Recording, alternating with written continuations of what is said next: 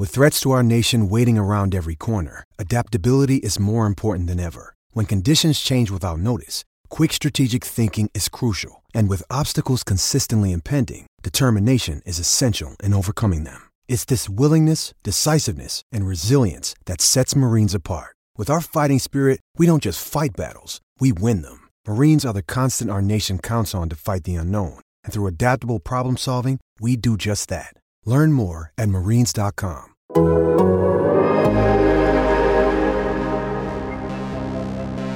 of Slovenia, cool as hell. He scores the ball and he rebounds well. Don't fight the future. Here comes Luka. Even losses feel like wins when you're with your good friend Tim. It's 77 minutes in heaven. Hello, this is 77 Minutes, a Dallas Mavericks podcast, part of the Athletic Podcast Network. The only Mavericks podcast to get the final seconds right every time. Perfect execution. I'm Tim Cato. I write and talk about the Mavericks. We've got Bobby Karalla, who has written, often speaks about the Mavericks. He's of Mavs.com, of the Mavs Jumbotron. I like to think of the uh, the Mavs Jumbotron being your primary employer. I'm How do you feel of the Jumbotron. that? I do Yeah. like that a lot. I'm just Yeah. the jumbotron now. I gotta The- say, Tim, uh, the we Jumbotron's Bobby Karalla. seven- yeah, yeah, yeah. I'm I'm of the jumbotron. Uh, we had 77 minutes as Austin Garuya on a trade deadline special on our YouTube channel last week. What were you doing the day of the trade deadline? Mm, I was flying between Los Angeles and Sacramento. Well, that night I did. During the day, I was uh typing away on my uh little MacBook. Oh, you had a day off in LA and you were working. That's how this job works. Hmm, It's not as glamorous as it sounds now, you know, Oh, when you put it in those terms. Okay. Yeah. I nor was I invited. Nor nor nor did anyone even check in and say, "Hi, Tim. You're probably not around." But if you were, we'd love to have you on. Well, I hate for that to come out this way. Wow. Sorry. Yeah, shots at Cato already. You know, we're going to talk about um, the game that I saw in LA, the game, the two games that I saw in Sacramento, and the game that we saw last night. The Mavericks have not won with Luka Doncic and Kyrie Irving on the court together. Is it crisis? Can we overreact? Is this straight a failure? Oh my God. Everything is going, they meant, you know, at this rate, you know, the stats say they're never going to win again. They're winless. That's how just many? math. How many minutes from midnight are we, man? Is that like 11:58 right now? What's the deal? Oh man, yeah, no, the uh, the doomsday clock is uh is it's ticking fast. And you know what? The doom you know you know how like uh your car clock, the clock in your car always like usually gets a few minutes ahead. The doomsday clock, maybe it's got a few minutes behind. Maybe we're past it. Ooh. Maybe doomsday has happened. Ooh. Well, they are in Denver right now, so we're like an hour behind or ahead. Oh boy. Yeah. Either way, there's a, a whole lot to take in all at once. Well, despite the Mavericks st- statistically never winning again, what do you think about the first two games? We've had two games where Kyrie Irving has been exactly the player we thought we're, you know, the team was getting on the court. We've had uh, two games of Luka not quite being his sharpest version of self, but hey, man, he just came back from injury. Not too worried about that. What do you make of it? Do you have do you have one big takeaway? Um, I guess the biggest takeaway is that it looks like you have two really, really, really, really, really, really, really individually talented players playing together for the first time without practicing together at all. That's just kind of what it looks like. Kyrie was and and still has been really good, even in the two games when Luka's come back. But those first two games, he was just so good. But everything that they were doing was so simple. And that's still been the case in the in the last two games too. But basically, it seems like their direction for him was just go out and just like play basketball, like run a pick and roll or ISO or look for cutters. Like don't do any thinking. Like let's just go out and play. We'll figure out the hard stuff later. But once Luka comes back, it is a little different. Things inevitably change. You know, you're not really like the point guard anymore. You're the off guard. You're the Jalen Brunson. Uh, and in the first half against the Wolves, he had what like seven or eight shots. Like wasn't super duper involved. It was a lot of Luka, and so it feels like they're both kind of feeling each other out. uh, the last play is the perfect encapsulation of that. Like they're both really good and they both want it, but they just they they haven't figured it out yet. it's actually mild progress that they ran a play that I thought made a lot of sense if they had executed the pass correctly. I think it would have made a lot more sense to put Josh Green on the inbounds and Christian Wood in the corner, um, rather than Theo Pinson, Pinson inbounding and, and Green uh, spacing. But I agree with Josh as the as the trigger man for sure. yeah, and probably what happens there is a quick two from Luka. If if he's able to make that catch, he probably spins off it with a uh, with an open, you know, with the paint wide open. But it also sets up really well, you know, the shot that Kyrie is most famous for, one that he's already hit in a Mavericks uniform, basically drifting right towards the sideline uh, behind the arc. Uh, I like the play design. It's way better than uh, the one play that they've been running uh, in the final seconds pretty much all season and it did not work and but i think i think that's going to get better Oh yeah, that that play that they ran for Luka, they've run that once or twice before. Usually they'll do it like really late in the quarter, or like if they have two seconds on the shot clock or whatever. They've run it a couple times. A team ran it against them earlier in the year, and I do not remember who it was. I can't remember off the top of my head, but ever since then they have run it a little bit.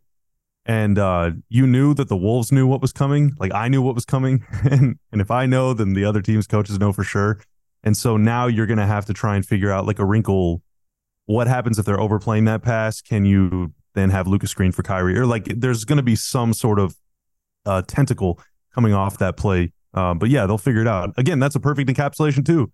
Like what happens now that they know your set play? Now you can actually get creative and figure out Luka and Kyrie, but they have to be able to practice together in order to figure that stuff out first.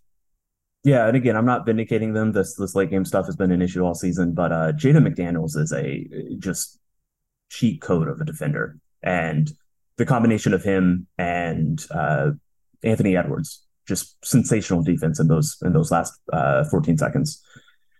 So you talked about them keeping it simple. Uh, i want to go there. And the idea that the mavericks you know in the two games that irving played even the game before that before he suited up this team did look a little bit different i think some of that was them running fairly simple stuff that opponents were not scouted for were not prepared for but the mavericks had more passes that's something that uh, i saw you tweet about they really made an emphasis of of running offense through the elbows, through the big men at the elbows. Um, I thought in Monday's game you saw an early emphasis to get uh, horn sets, or basically big, you know, two players at the elbow, two players in the corners, and run some action out of there. But Minnesota was much better prepared for that. Uh, Gobert especially was doing a good job pushing whoever the big man out, uh, whoever the big man was, he was pushing him out past the three point line, and that just really mucks up and bogs down what you're trying to do with the ball in that player's hands because ultimately Dwight Powell holding the ball, if you get it into him, you're looking for him to quickly release it to, you know, the the player that is gaining a marginal advantage of space. And if Dwight Powell is just hanging onto the ball for five, 10 seconds, or if you're not, not able to get it into him until about 12 seconds, 10 seconds left on the shot clock, that's when that stuff stops working and stops looking, you know, fun and fluid and, and enjoyable like it did the first couple games what did what what have you seen on that end? Uh, you know, kind of kind of take it from here. Uh, what has been interesting to you, and and I guess more broadly, like what are some ideas of of what Irving and Doncic together? You know, how how do you best use those two?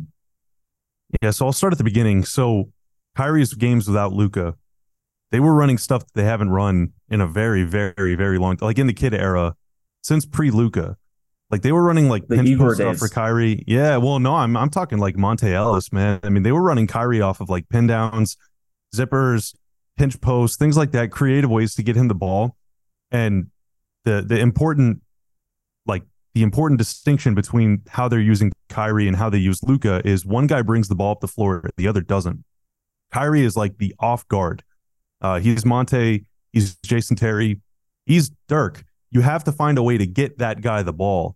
And they just don't run off ball stuff with Luka on the floor, or they haven't really throughout his entire career. I mean, maybe his rookie year a little bit like for Harrison Barnes or something, but for the most part, it's been Luka bring the ball down the floor, or someone else is going to bring the ball down the floor and very early in the shot clock get it to you, and then we're going to run a spread pick and roll or your Spain stuff or whatever. Like it is going to be Luka at the point of attack.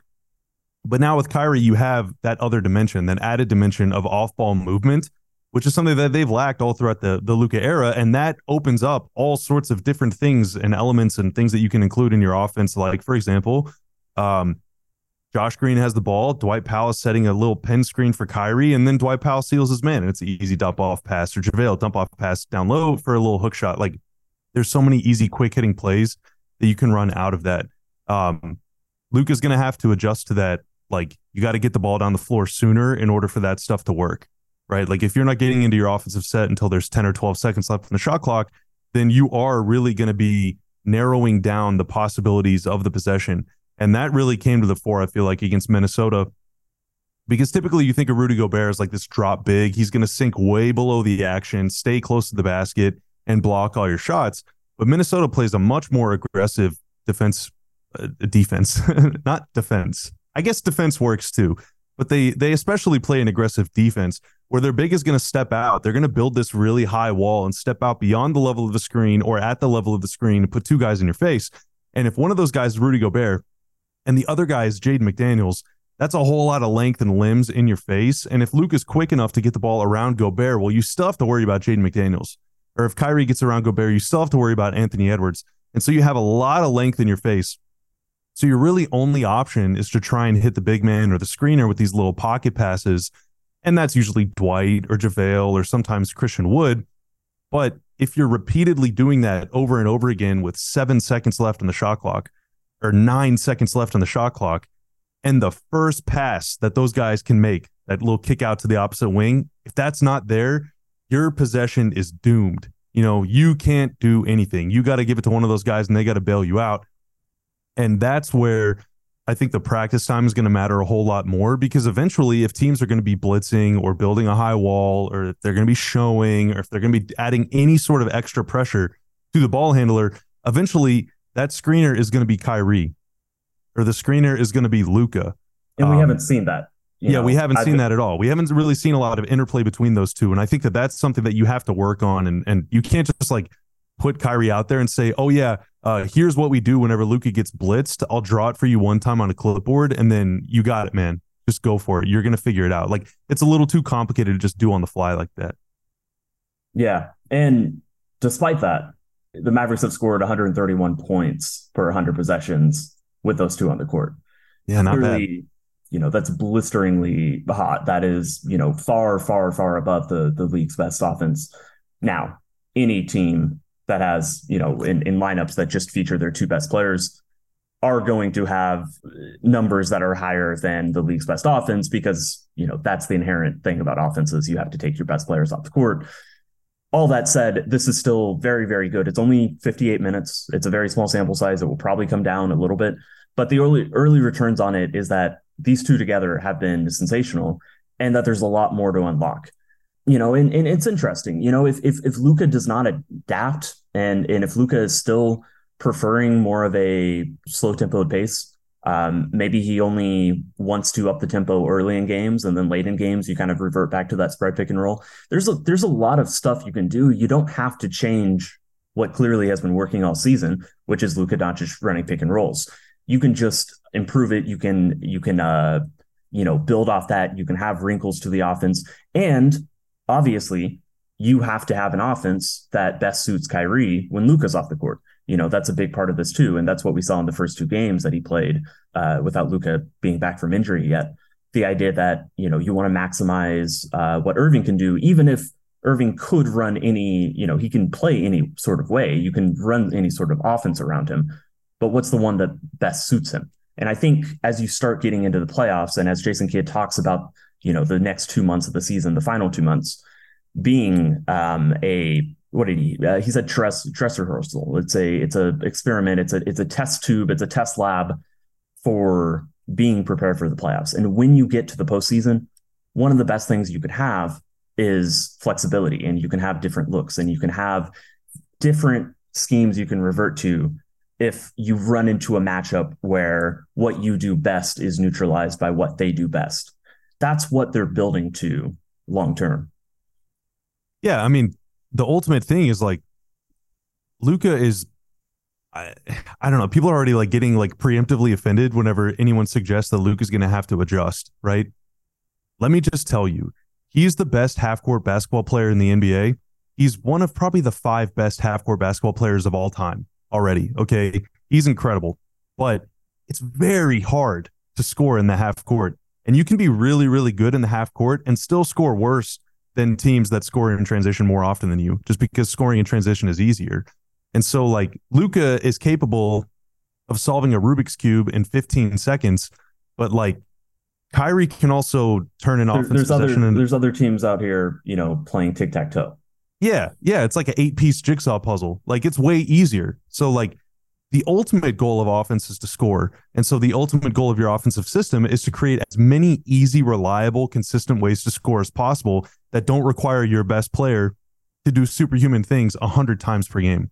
And so I think the easiest way for the Mavs to do that is to give Kyrie a little more freedom, run Luka and Kyrie stuff together, whether it's like Spain, okay, instead of it being like Dwight Powell and Tim Hardaway, have it be like Kyrie and Tim Hardaway. What happens then? I don't know. Let's see it. Let's practice it, you know, and let's just figure it out. So I think that that's the that's the next step is finding the the easy easy simple stuff uh, to mix in with the complicated things because you're right. You need to be able to play multiple ways, right? I mean, like you know, the Mavs still scored really well against the Warriors, but it was a lot harder to do than it was against the other teams. And the Mavs just kind of ran out of options at the end of that series. Now, defense is another issue, but I, I will say the, the one other thing that is going to be a huge adjustment, um, a huge quality of life improvement, if you will, for the Mavs uh, on the other side of the All Star break is you're going to have two of your five non uh, Luka, non Kyrie best players back, Maxi Kleber, Tim Hardaway Jr.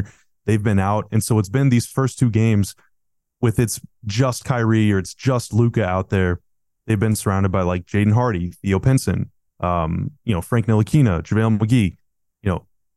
Those guys probably aren't going to play much, if at all, on the other side of the All Star break, and so you're going to have much more quality players around them as well, which that should make it a little easier too.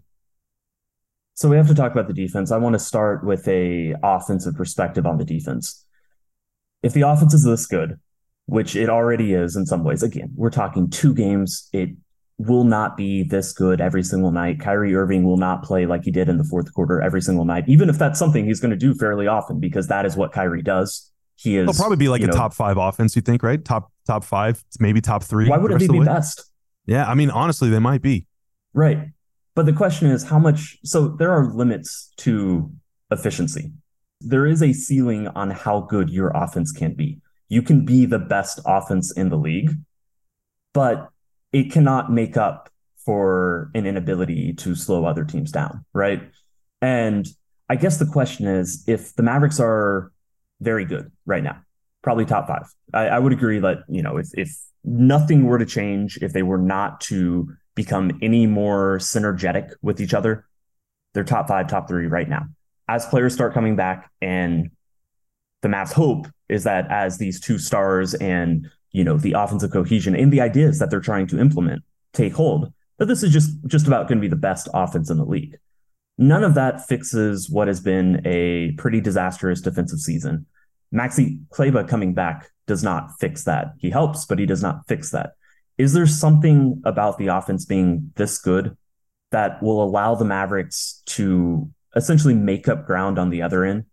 Is there anything that that kind of projects or makes you optimistic that whether it's more defensively focused lineups, and again, there's a defensive talent problem that there's just not, you know, there's not defense only players other than, you know, really Frank Ntilikina that they can throw out there that would kind of allow this to happen. But maybe that is the answer. You know, maybe Frank Ntilikina is in the offense, uh, you know, is in lineups over Jaden Hardy because the offense is so good that they can withstand what you know the the uh, the deficiencies that he has on the offensive end.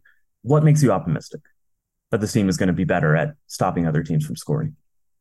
And optimism is a hell of a drug, Tim. Um, I would, I mean, I think it's an old truism, right? Like it's easier to defend, and it it is statistically true. It's easier to defend after you've scored, and so if they just make baskets, then they don't have to defend in transition. That's one way because their transition defense, dude, it is, it's rough. You know, when they miss a shot, especially if they miss a shot at the rim, they're giving up baskets like almost every single time the other way. I mean, like it's like 75, 80% of the time when they miss a shot, the other team is scoring. And it's been that way for like two months now. And it's just, it's really, really, really hard to come back from that. You know, uh, it's just way too many easy shots. And and also once they get into the half court, I think with Maxi back, he's not going to erase all of your issues, but if you can contain the other team to just half court or mostly half court offense, then Maxi's presence will make it a little tougher for them to score at the rim. But I mean, dude, like last night, Minnesota was not pushing the pace at all, and Anthony Edwards was still getting to the rim whenever he wanted. You know, and and I I don't know what the fix to that is unless you just start basically saying, hey, Christian Wood, Dwight Powell, you know, we try and play it safe with you guys. We try and have you drop JaVale. We try and have you drop, but we're just gonna we're gonna make you play. We're gonna make you double team the ball handler every time. Like we're gonna take you out of what we think you're best at, and we're gonna try something new and see if it works. Because at, at the rate that they're allowing guys to get to the rim, and at the rate that they're fouling players, uh, you can't do both of those things, right? You can either give up a lot of layups or you can commit a lot of fouls. You can't do both. And right now they're near the bottom of the league in both. And so you have to dial up the aggression or you have to just create a new policy enact a new law where if you get beat, you put your hands behind your back and and you you got to stop fouling because they're they're the number one. I think they're still the number one free throw team in the NBA or number 30, I guess, depending on your perspective in terms of free throws per field goal attempt allowed. Just way too many just way too. I mean, count the and ones last night. Like it's just brutal, right. and they were beat on all of them. So like, just stop fouling, or try and force more turnovers, take more chances. You know that that's really it. Um, you know, I know J Kidd was kind of J Kidd was being a little sassy a few weeks ago whenever he said, "Well, it's a, if with if it's with this personnel, there's not much we can do." But there's truth to that statement. You know, the Mavs can't change their team too much anymore. Luka, Tim, Kyrie, Dwight Powell, you know, these are not like elite defensive players. If they're going to be on the floor for 25, 30, 40 minutes a game, you got to take some chances. Um, yeah, I but forgot about the, that comment, and they made a big trade, but the personnel as it comes to that end, the defensive end, it's it's the same. it's kind of insurmountable, you know, and and that's not to like it's less. I'm not because, being a defeatist you know, or not. Out for yeah, yeah, yeah. They they got worse on defense after that trade. But here's the thing, their offense is so good that if they they don't need to get that much better on defense, Tim. like they don't need to. So you look at the defensive ratings in the in the NBA. The number 30 team, San Antonio Spurs, they allow 120 on the dot, 120 points per 100 possessions. When the Mavs allow at least 120 points per 100 possessions in a game this year, they're 2 and 16, which means when they play defense better than the worst team in the NBA, they are 29 and 12. They win all That's the time. Yeah, when they're just it's not the worst. Yeah, it is, dude. It's a banger. I'm, I'm telling you, it's it's uncanny. 117.9 and up. They're 29 and 12, dude. So like they can play in shootouts. They'll win a lot of shootouts because they're just that good on offense. And also some of what you were saying the just, worst.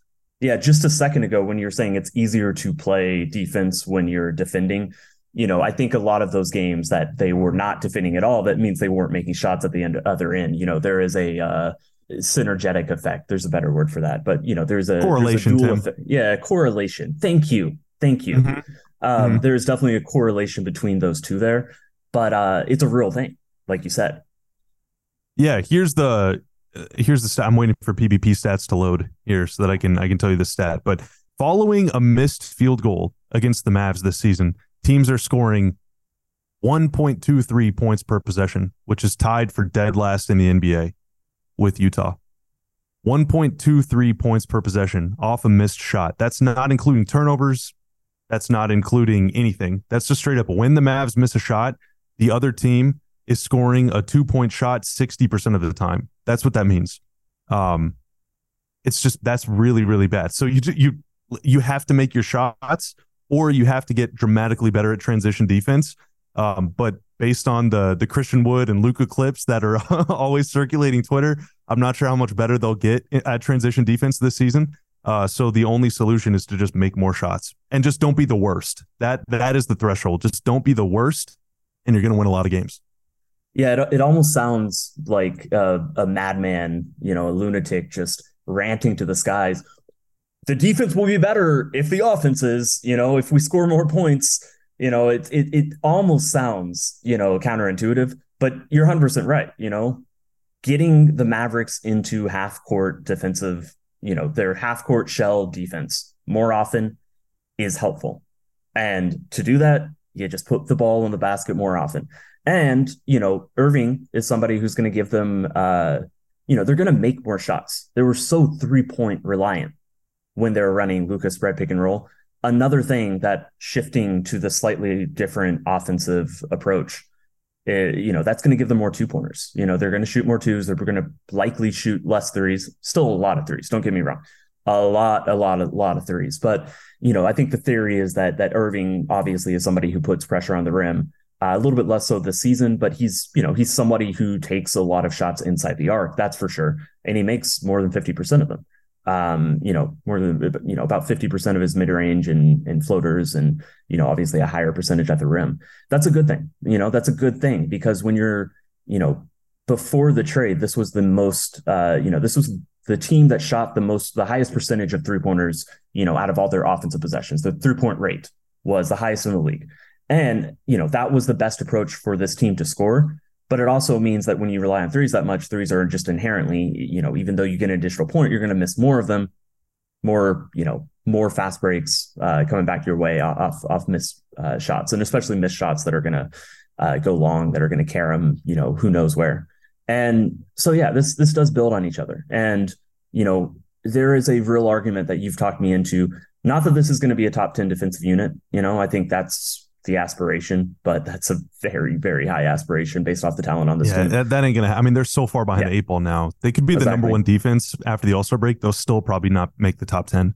and I guess, I guess I just mean, you know, what really matters is how they're playing the next two months. Um, I, but again, what they should be aiming for is of aver- average, you know, maybe, maybe a little bit above, you know, if they can get there, we're ta- we're asking some serious questions about what they can do in the postseason Yeah, I mean, And they still play at to do a slow that. pace. It's offense first. Yeah. Yeah, sorry to sorry to cut you off, but No, um, good. they play at such a slow pace that if they shave off one or one and a half points from their defensive rating, that's one or one and a half points per game. Basically, I mean the Ma- that's even more than that because the Mavs play fewer than 100 possessions per game. So like right now they're 115.1. They're tied for 22nd. If they shave one point off, then they're tied for 19th. If they shave one and a half point off, they move all the way up to 15th. Like that's extremely doable. We're talking like correct one mistake per game. That's that's it. That is literally all it takes to be a borderline top half, like flirting with the top 10 defense. Um, it's just it's just a matter of can they do it? And and that's gonna take everybody. That's Luka, that's Kyrie, that's Wood, that's Hardaway, that's all of the players that aren't the defensive specialists. They're all collectively gonna have to get better too in order for that to be the case. And this whole thing, everything we just talked about, uh, it makes me feel quite good that this team is going to be very good in the regular season the rest of the way. What it might not do, same as before, is mean that they have a legitimate, you know, tried and true method to win multiple playoff series. But we'll get there. There's two months of the season left. There's plenty of games. We're gonna watch it all. That that's that's a question for later. Right now, They do have they do have an All-Star easy schedule in the back half Yeah. of the season too. They do have an easy schedule, so that's that's pretty good. I, I feel pretty good they're going to go on a pretty dominant run. And I think the big question is uh, what it means uh, headed into mid April. But again, we'll get there. There's plenty of time to, to think about and discuss and, and figure all that out. Um, in the meantime, it should be a lot of fun. That's for damn sure. On that note, thanks for listening. And here's this for a perfect outro, perfect final few seconds. We'll see ya. He plays Fortnite just like me. I am 34. Don't fight the future, honey. Don't fight the The future is Luka, Big Dick Doncic from the home of Melania Trump. How many kids you have? Don't fight the future, it tears me apart. Don't fight the future, please be nice to Luka. Future four time MVP. Shut it down! Oh, Let's go home! it's a wrap, dude. Man, that is a wrap. Woo!